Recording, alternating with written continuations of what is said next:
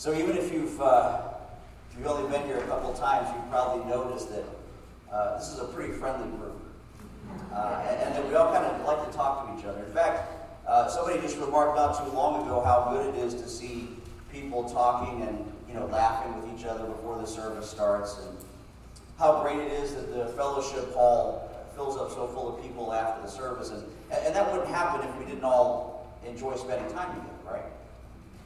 But you know, if we were really honest uh, with ourselves, we don't always get that same feeling when it comes time to spending time with God in prayer. Spending time talking with Him and listening and fellowshipping with Him in prayer. And that must be true for a lot of folks because there are books and tapes and conferences and websites out there by the millions giving people advice on how to pray. Just, just type in the word prayer in an internet search engine like I did earlier this week. Depending on which one you use, uh, I saw anywhere from 75 million to 100 million different articles and sites and, and books and podcasts on prayer. Uh, every major world religion has some form of prayer, right? Uh, New Age gurus are ready with advice on how to meditate and contact the divine.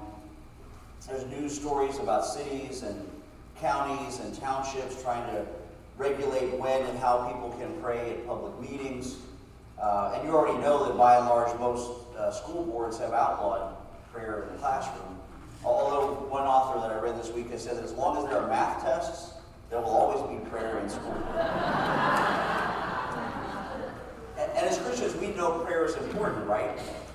And yet, if we're honest, a lot of the time prayer is a source of confusion and mysteries. Confusion not only with the question of what to pray and, and how to pray, but wondering whether or not prayer makes a difference.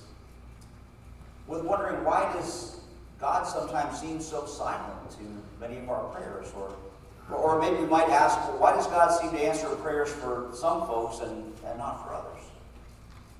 And when we find ourselves on the receiving end of one, maybe after another, unanswered prayer, how are we to understand both its value and the God who loves us and desires to meet with us in conversation. Well, our Lord is going to address exactly that this morning. He's going to hit those issues directly as we go again to his teaching and our continuing look at the Sermon on the Mount. So I hope you have your Bibles with you.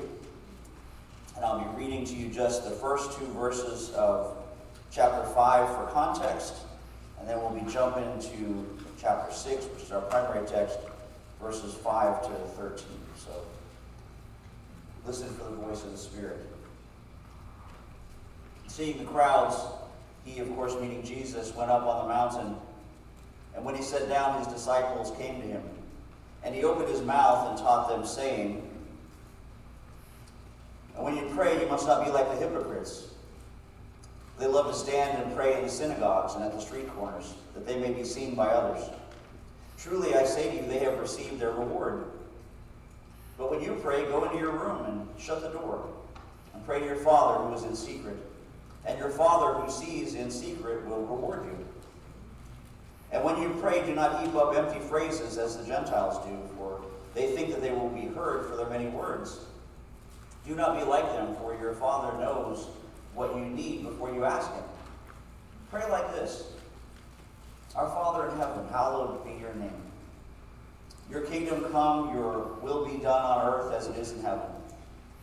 Give us this day our daily bread, and forgive our debts as we also have forgiven our debtors.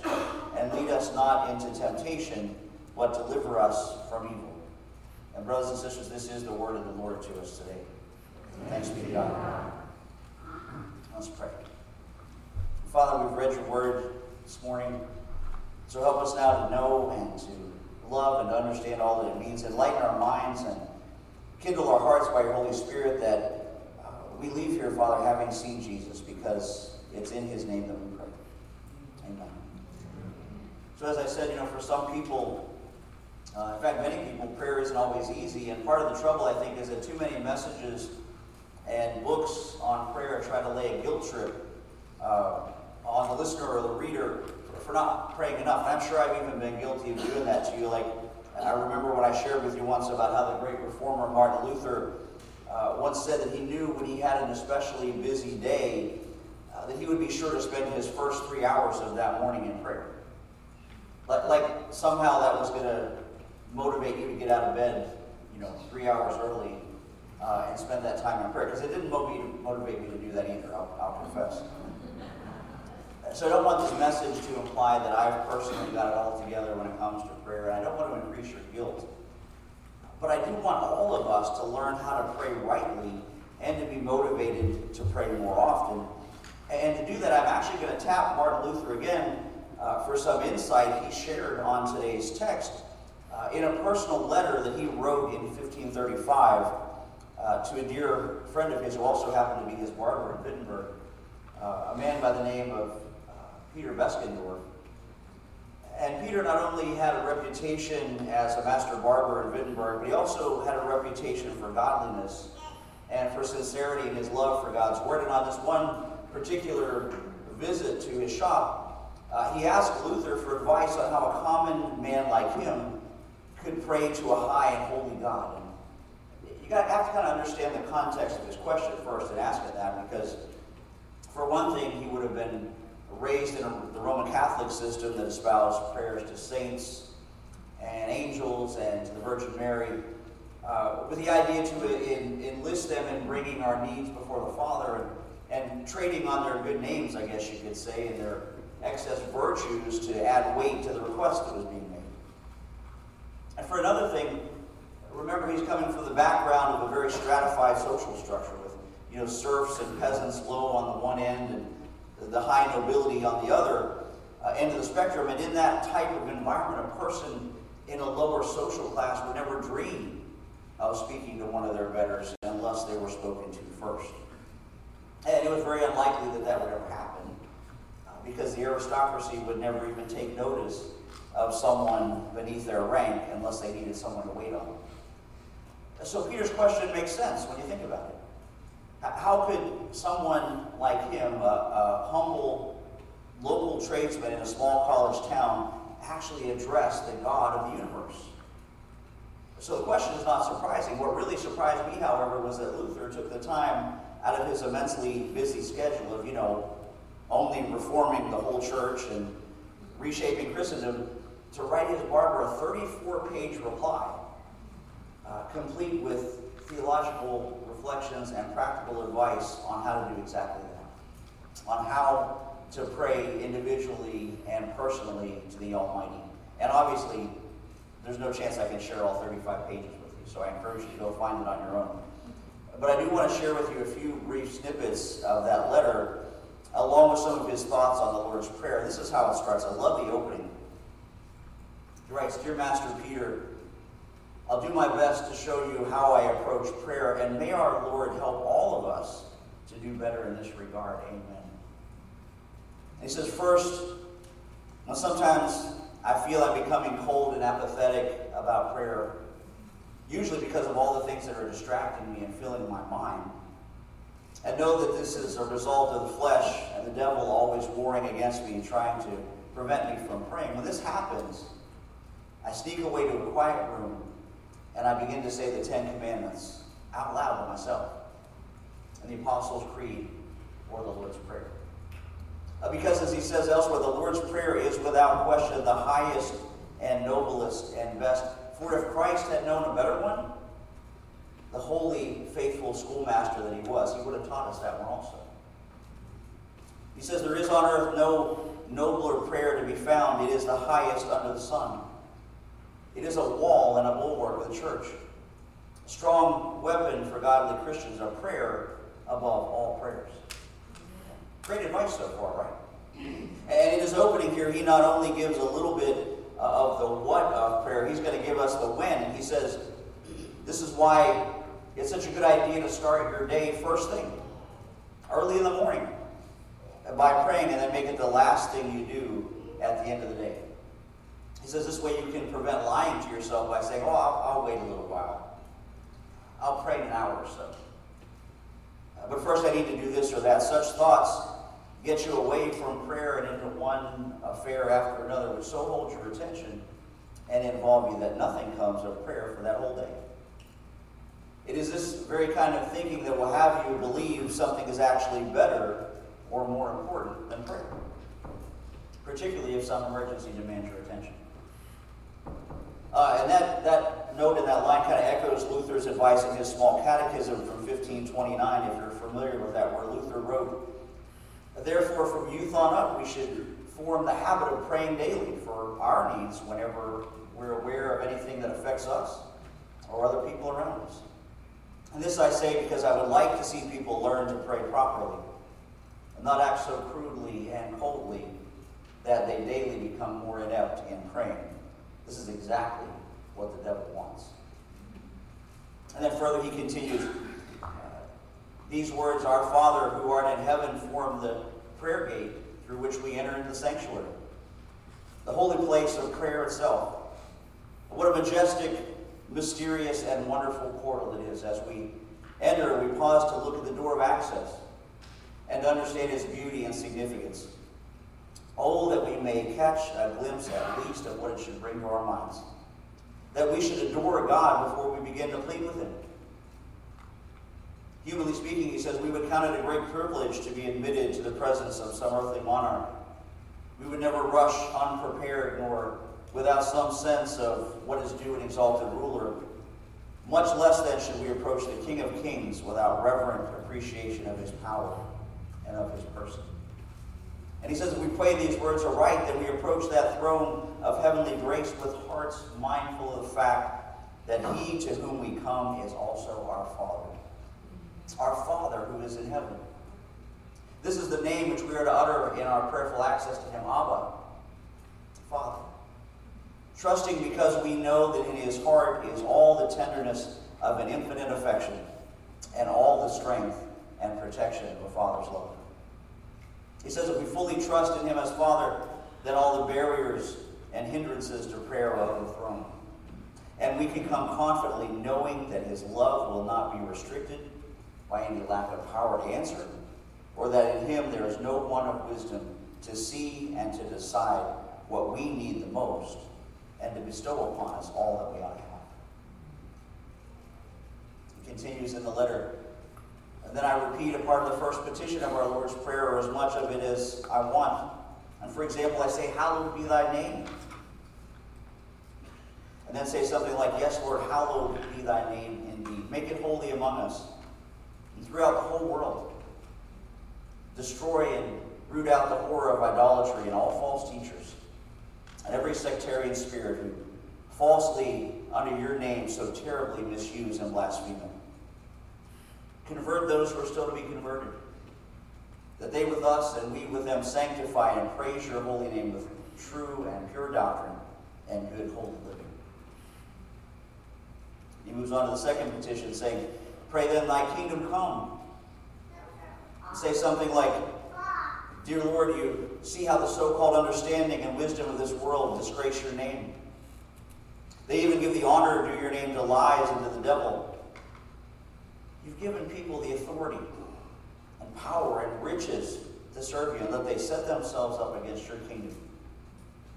Such a great many of these, and I love Luther's words, he's, he's very colorful. He says there's so many of these big, fat, full people who plague and hinder and interfere with your humble flock, which is weak and despised and small.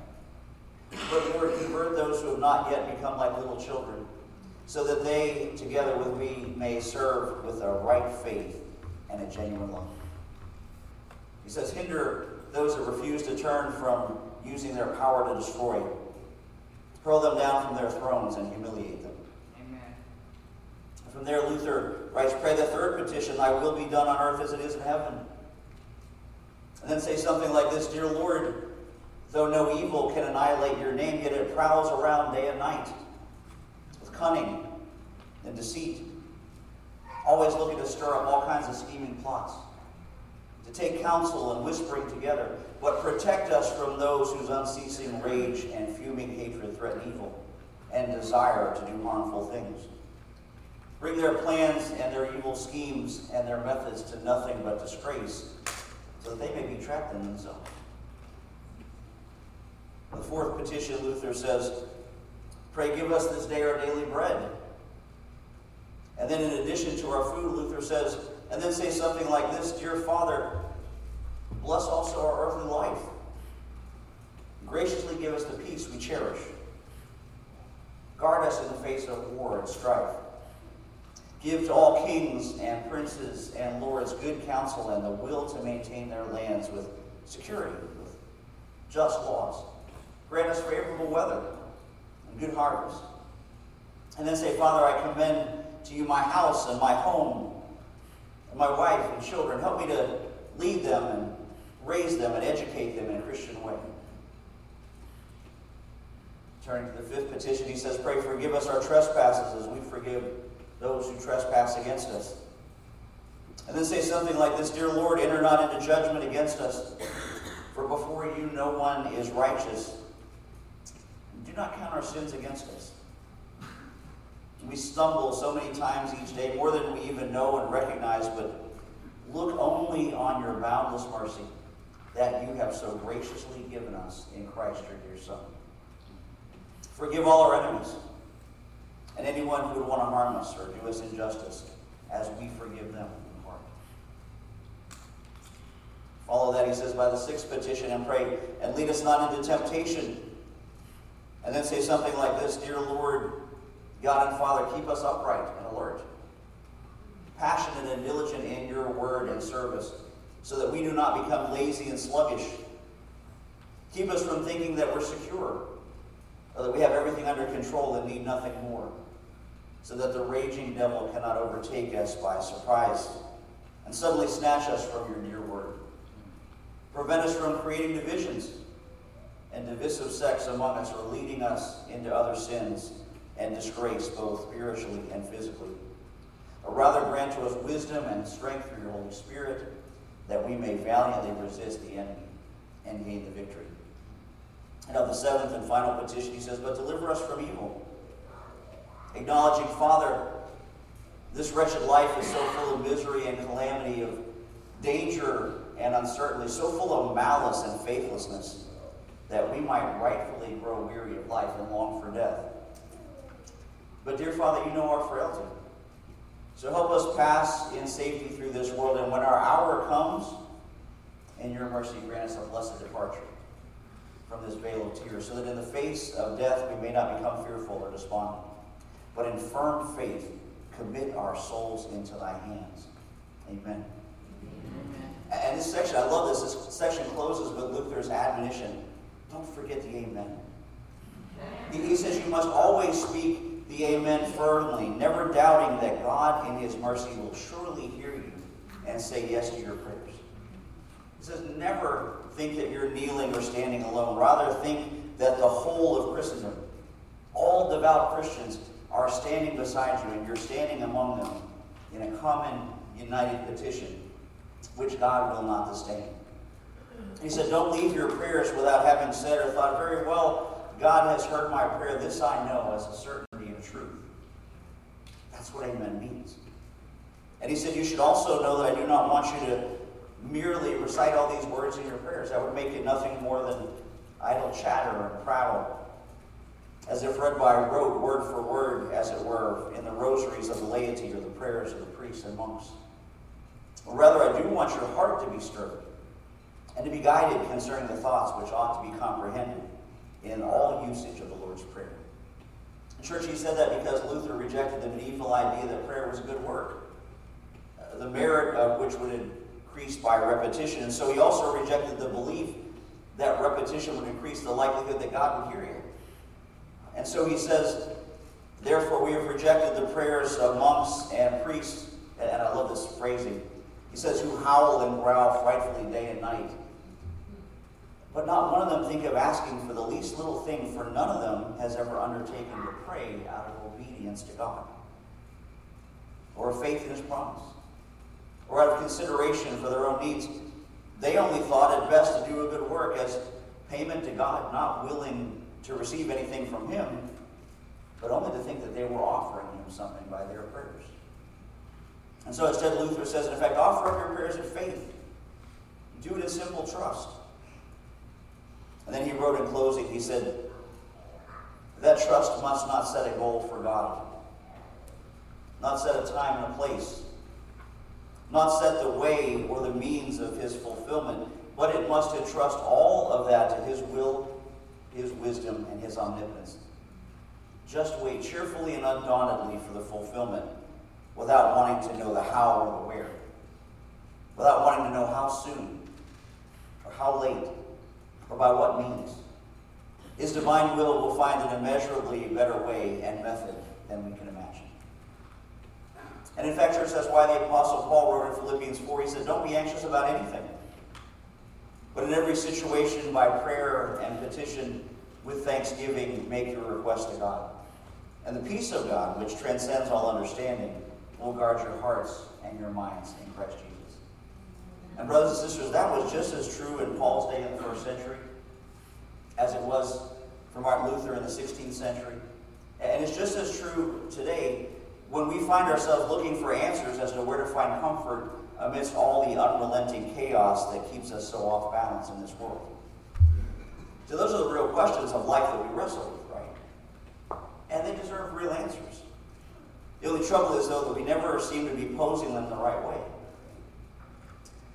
Because, church, all the commentators on the left all the pundits on the right can't answer our worries. Celebrity gurus can't help us. The government, regardless of party, can legislate and regulate and investigate till they're blue in the face, but they cannot mandate a solution for our troubles. And so we need to turn and ask, as men and women have done throughout the ages, Lord, teach us how to pray. And the answer always comes back the same after this manner, therefore, pray ye, our Father who art in heaven. So, just quickly to recap for application number one, address God appropriately as Father. Number two, praise God for who He is and what He's done. Number three, acknowledge that God's plan is in control and yours is not. Amen. Number four, ask God for what we need. Number five, this is so important. Confess how we've sinned and repent and have a humble heart. Number six, request God's protection and support in overcoming the evil one and his attacks on our lives because they are very real. Uh, it's not hard to see that as this church is growing closer and closer to Him and people are growing closer to Him, that we have been under some pretty severe attack. Right? Number seven, uh, accept that God heard you and expect an answer. Those are the starting points. Pray from the scriptures. Open the book of Psalms and pray God's word back to Him and hear Him speaking back to you in the text. Lay everything at the foot of the cross and then just leave it there. And leave it there in Jesus' name. And all God's people said a very firm Amen. Let's pray together. Father God, we thank you that you hear us when we pray. We thank you, Father, that you sent your Son to live among us, to teach us what you're like, to teach us how to address you, how to approach you, and even more to make it possible to do that through his substitutionary sacrificial death. Father, we thank you for the power of your Holy Spirit that's among us. We ask, Lord, that there's even one here or one listening online or in the podcast later that, uh, that don't know you, that they would be surprised by the power of your presence and brought to repentance because you've told us, Lord, that your sheep hear your voice and that they will be drawn to you. Father, we ask that you would be with us this week as we go about our business, that we would be ambassadors of the gospel. And we just thank and trust you, Lord, for all that you're about to do in and through us, because we do ask it in Jesus' name.